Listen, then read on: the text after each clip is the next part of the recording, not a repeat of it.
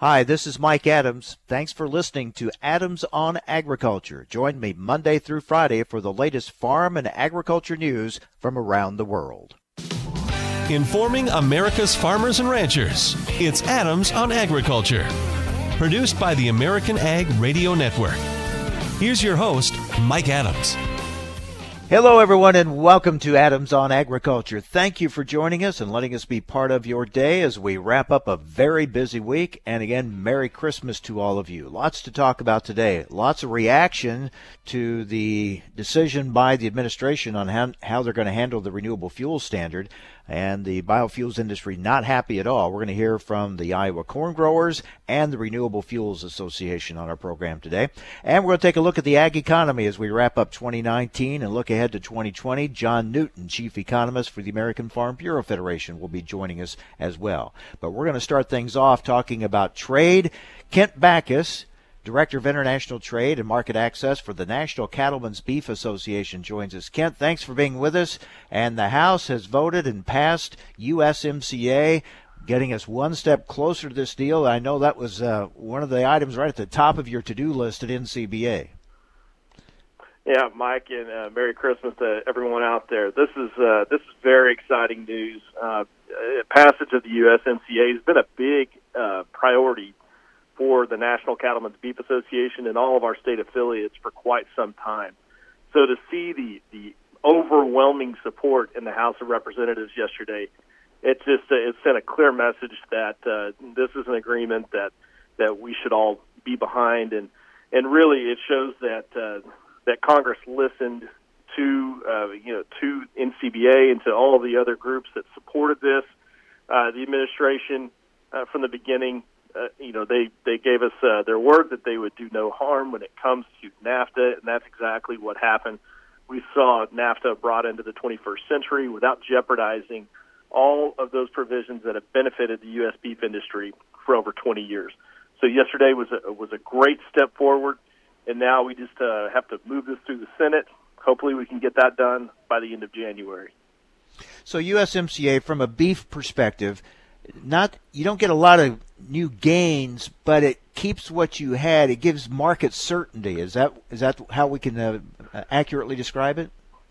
Well, that's exactly it, Mike. And I mean, when you look at what NAFTA offered us, it gave us duty-free, unrestricted access to both Canada and Mexico. So for over 20 years, we've invested heavily in developing consumers in both of those markets. Canada has always been a very strong market there, but we've developed that about as much as we can.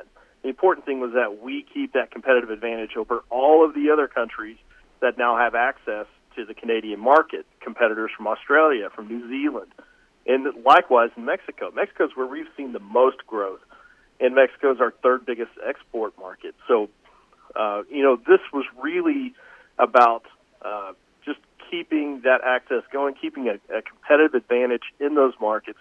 But there were also some sanitary and phytosanitary provisions that were helpful. But most of the bugs had been worked out in trade between U.S. beef and other those two countries before this process started. So really, the victory for us was not jeopardizing what was already there, and also just clearing the decks with this so that we can move on to other big agreements.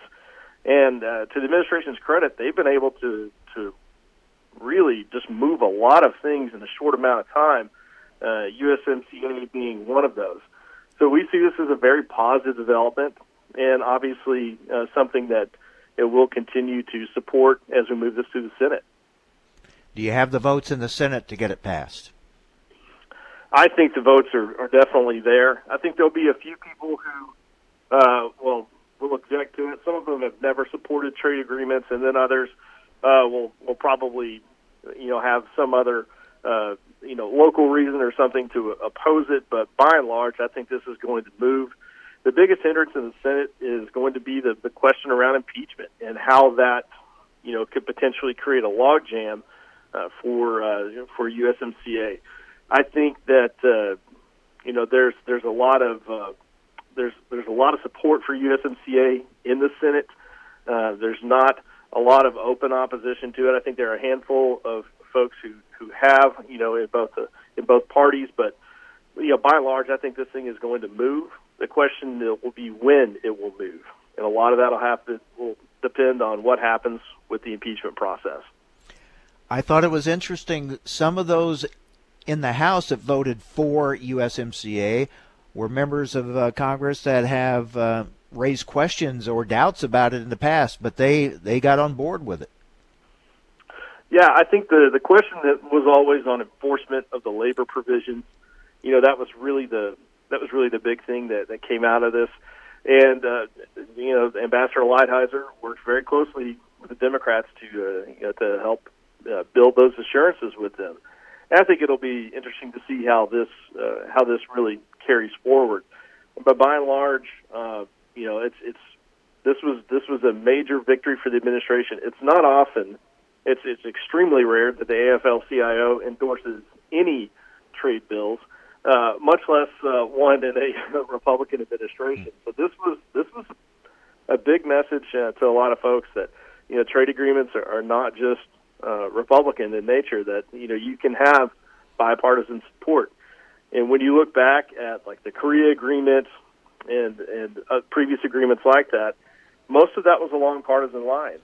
Even in a Democrat-led administration, it was usually Republicans that carried the day on trade bills.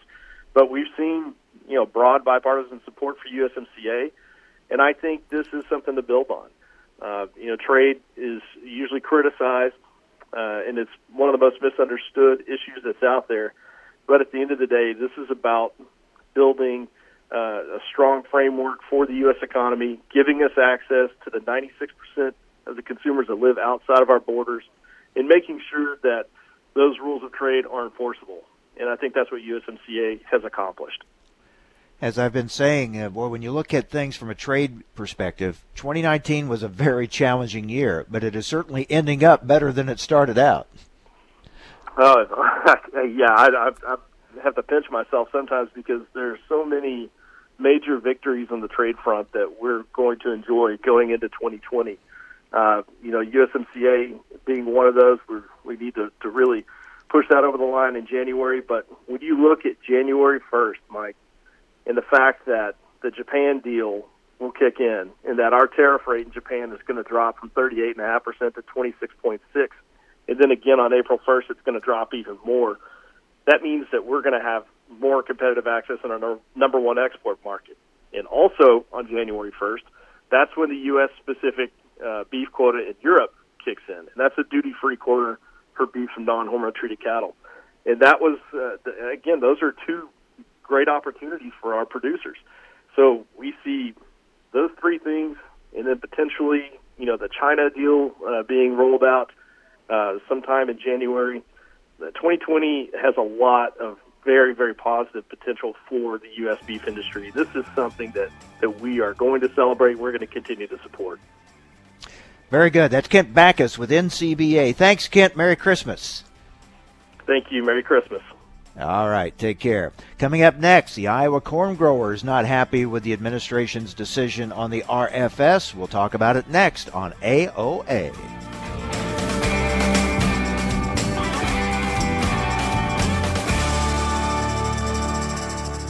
Hi, this is Mike Adams. You're listening to AOA, Adams on Agriculture. Don't go away. More Adams on Agriculture coming right up.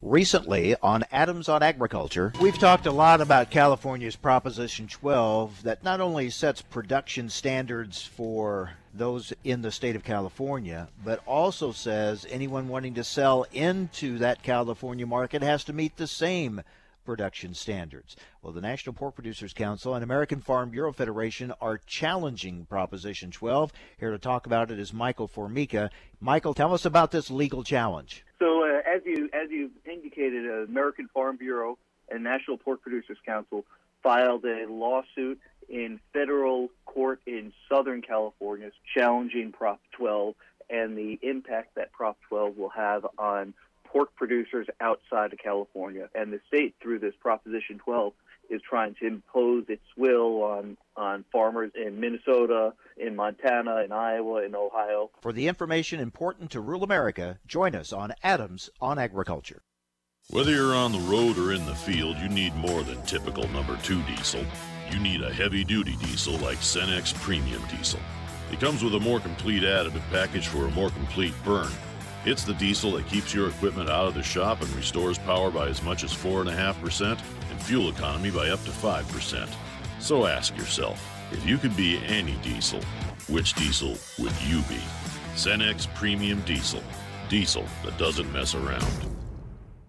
When you think of home, you think of warmth, comfort, and peace of mind. And that's exactly what you get when you choose propane from FS. With propane from FS, you get our well-trained professional staff, along with an array of products and services designed to ensure that your propane system is functioning properly and efficiently. Add to this a variety of convenient terms and ways to save money, and you've got the right solution to all your home energy needs. Contact your local FS propane specialist today. FS Propane. Feels like home. Visit fspropane.com. Sometimes life is wonderful, and sometimes it's not. Cherish the good, but always be prepared for life's challenges. At Private Healthcare, we provide the peace of mind you deserve. With Private Healthcare, you'll get the coverage you want and healthcare you need. If your employer doesn't supply healthcare coverage and you don't qualify for Medicare or Medicaid, you need to give us a call right now. Private Healthcare is private health insurance for ages 65 and under with medical, dental, vision, and even prescription coverage. When life comes at you unexpectedly, you need to be ready, and health insurance is your financial safety net. If you're looking for health coverage at the best price and your annual household income is $35,000 or more, give us a call at 800-664-2612. That's 800-664-2612. 800-664-2612.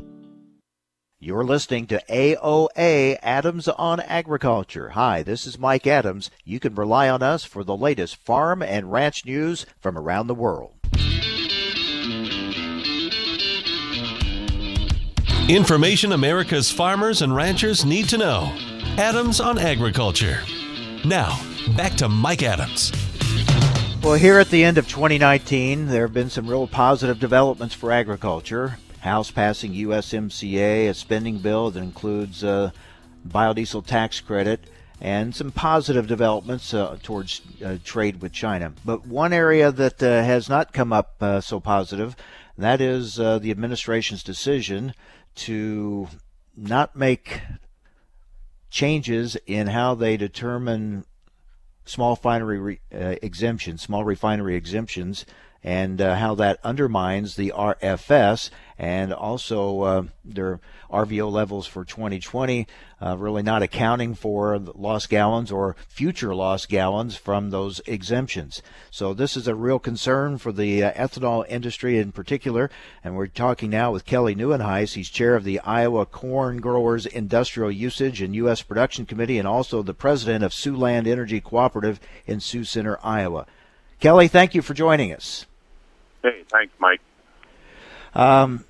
We thought there was going to be a new agreement, a new deal announced, but now it looks like not only is the agreement that you thought you had with the administration not going to happen, really the pledge to fully support and keep the RFS intact, really that pledge has gone aside too with this decision by the administration. Yeah, absolutely. This past week I was involved in a meeting in Washington, D.C. at the White House with Mr. Director Kudlow. And, when our corn growers walked in the office, and first thing he started doing was reading the press release for Thursday morning. And we knew right away that was going to be the EPA's supplemental rule. We started responding instantly and said, that's not the deal that we were given from President Trump and himself on September 12th and October 4th. And we are not going to respond friendly if that's the way the ruling is going to come out. What do you think happened? Well, I think after the deal that President Trump and Mr. Kudlow had made with our state legislators, you know, Senators Ernst and Grassley and Governor Reynolds, on September 12th and October 4th got out, I think somebody, the oil industry probably reacted and changed their position. So, that frustrating part was I talked with Senator Ernst the 13th of September, I believe it was, the day after their meeting, and she reassured me. She said when she was walking out of the meeting, Mr. Kudlow told her, he said, Senator Ernst, you're going to get this deal. The three-year rolling average of actual gallons waived, added back on top of the RVO numbers, and that was the deal we thought we had. And about 11 days later, the EPA comes out with their supplemental rule, and all of a sudden, for the first time in 3 years, they're going to start abiding by the DOE's recommendations. And we knew right away this was going to be we're going to have to respond quickly and hard, and I got to compliment the Iowa Corn Growers because we never let off until the last minute. We ended up having a 50-minute meeting with Mr. Kudlow, and actually he had made the comment that he would go back and look at it. But, obviously that didn't happen, and they didn't change their position. We're talking with Kelly Nieuwenhuis with the Iowa Corn Growers and also president of Siouxland Energy Cooperative in Sioux Center, Iowa. Kelly, basically they are asking you, the ethanol industry, the biofuels industry, to trust EPA. Well, that's pretty hard to do given their track record on this issue. Yeah, Mr. Kudlow asked us when he started reading that press release and we started responding, he goes, why aren't you people happy with this? This is a good deal. And I made the comment to him, I said, but the history of the EPA over the last 3 years, it's really hard for us as farmers and the ethanol producers to put the word trust and EPA in the same sentence. I said the deal we were told we were going to get from the president was the deal we were happy with. It's simple. It's numbers. They couldn't mess with it. But this ruling, it kind of puts a cap on corn-based ethanol at 15 billion gallons, not a floor. And, we could get 15 billion gallons, but we might not. So we're going to have to be constantly watching over the EPA and pressuring them to make sure they get it at 15 billion gallons. And that's not what the law of the RFS is supposed to be about. It's part of the Clean Air Act. It's better for the environment, yet we have the Environmental Protection Agency restricting us. And really, there's no indication that EPA is going to change their policy on these exemptions, right? No, that's absolutely right, and this new ruling really is not going to come into effect until 2021, and that's not the certainty farmers need. That's not the certainty the ethanol industry needs, and it's definitely not going to change the market. And we need this market. The market took a crash after the last 31 SREs were granted. 18 to 20-cent drop in the market of ethanol is a big move. And, since the announcement came out, I think it's been up a penny. So, it's not responding the way it should have if it was a positive news that we were, hoping for, that the deal on September 12th and October 4th. So, obviously, the market sees the same reaction we do as farmers and biofuel producers. I think as we look through the political lens, the thought was the president will want to address these concerns because he doesn't want to alienate his rural base going into the presidential election. It's almost like they're saying now, we think with USMCA passing and we think we're on track to have something good with China, that'll offset any negative feelings that'll come out of this decision. You think they're looking at it that way? Oh, I think they did, but I think they're wrong. We appreciate, the Japan trade agreement, but Japan's, they're a very solid market, but they were already a solid market. The USMCA, that should have been passed a year ago, and that's, the USMCA is good for American consumers and American producers. It's not a win for the R or the Ds. It's a win for America, consumers and farmers. Hope the China we've heard a lot of promises. This last phase one announcement sounds good, but we really haven't seen anything of it yet, or how quickly it's going to change things.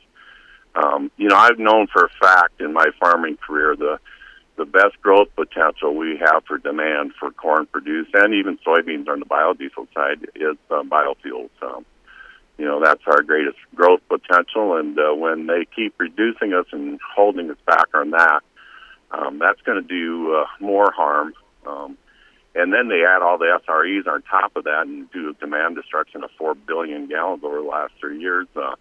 There's no way there's going to be a positive aspect towards President Trump's next election with this RFS announcement or EPA announcement. In other words, you don't want to hear anybody from the administration, again, publicly talking about how they support biofuels. Oh, no. It's pretty obvious. Talk is cheap. Actions speak louder.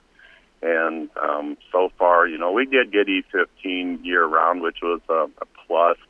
But that's long-term growth. That's a gradual growth, and I do believe there will be growth that's connected to that. But then you do the opposite thing with the SREs and grant 85 of them over 3 years, where the past administration, I think, granted 10 over 8 years. So they're abusing the system at the EPA, and it definitely did damage to the biofuels industry, and they're not going to reinstate those gallons. We're just being told that those are gone. You lost them. So for some reason they feel we're supposed to be satisfied and okay with that. Well, we're not. So we're going to continue to fight and move forward and hopefully make some progress here going forward. Well, that's the history of the ethanol industry, and those in it have fought one challenge right after another, and this is the latest one. Kelly, thank you for being with us and giving us some insight into this. And even with this news, we'll hope for a better 2020 for the ethanol and biodiesel industries. Thank you very much. Hey, thanks, Mike. We're all looking forward to 2020. All right. Take care. Thank you. All right. Yeah. Kelly Nieuwenhuis, chair for Iowa Corn Growers Industrial Usage and U.S. Production Committee, and also the president of Siouxland Energy Cooperative in Sioux Center, Iowa. Certainly here at the end of 2019, not the news that the biofuels industry was hoping for from the administration. All right, stay with us. Much more to come here on AOA, Adams on Agriculture.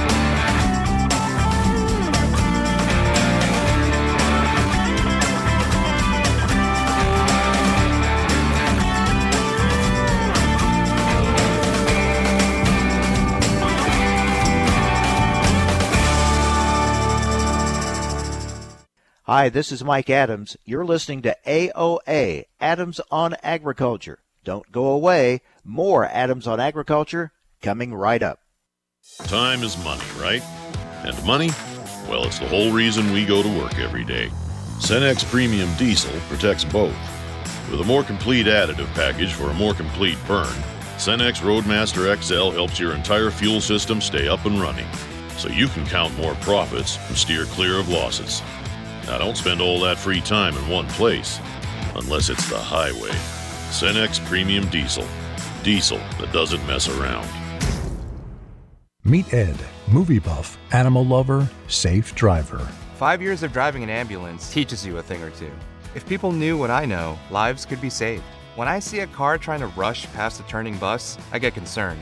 You see, when big vehicles turn right, they have to swing wide to make the turn. And that's a lesson you don't want to learn the hard way. When trucks and buses turn, let's you and I wait. It's our roads. It's our safety. Visit www.sharetheroadsafely.gov. Time now for a market check here on Adams on Agriculture. I'm Rusty Halverson from the American Ag Network. Corn, wheat, and soybean prices mixed in early trade as traders set up their books ahead of the end of the year. Volume likely to tail off over the next couple of weeks. Will be closed on Christmas Day and New Year's Day. March corn edged to a modestly weaker close on Thursday in quiet trade. January soybeans edged lower on Thursday. On this Friday, an hour into the session, we are edging a bit higher. March corn up 2 at 388.5. May up 1 1 3/4 at 394.75. Soybeans, January up 4 at 928.5. March at 939.5, up 3 1/4. An easier tone in Chicago wheat, March down 2 at 543.25. Minneapolis spring wheat March down 2 3/4 at 538.5. Kansas City wheat March, 1.5 pennies higher at 4.62. For livestock at the Merck, cattle traders looking ahead to Friday afternoon's cattle on feed report. Average trade guess on feed as of December 1st, up 1.9% from a year ago. Marketings down 2.7% according to the average trade guess. Cash cattle trade started to develop on Thursday. Dress deals mostly $192 in the north, up $2 from a week ago.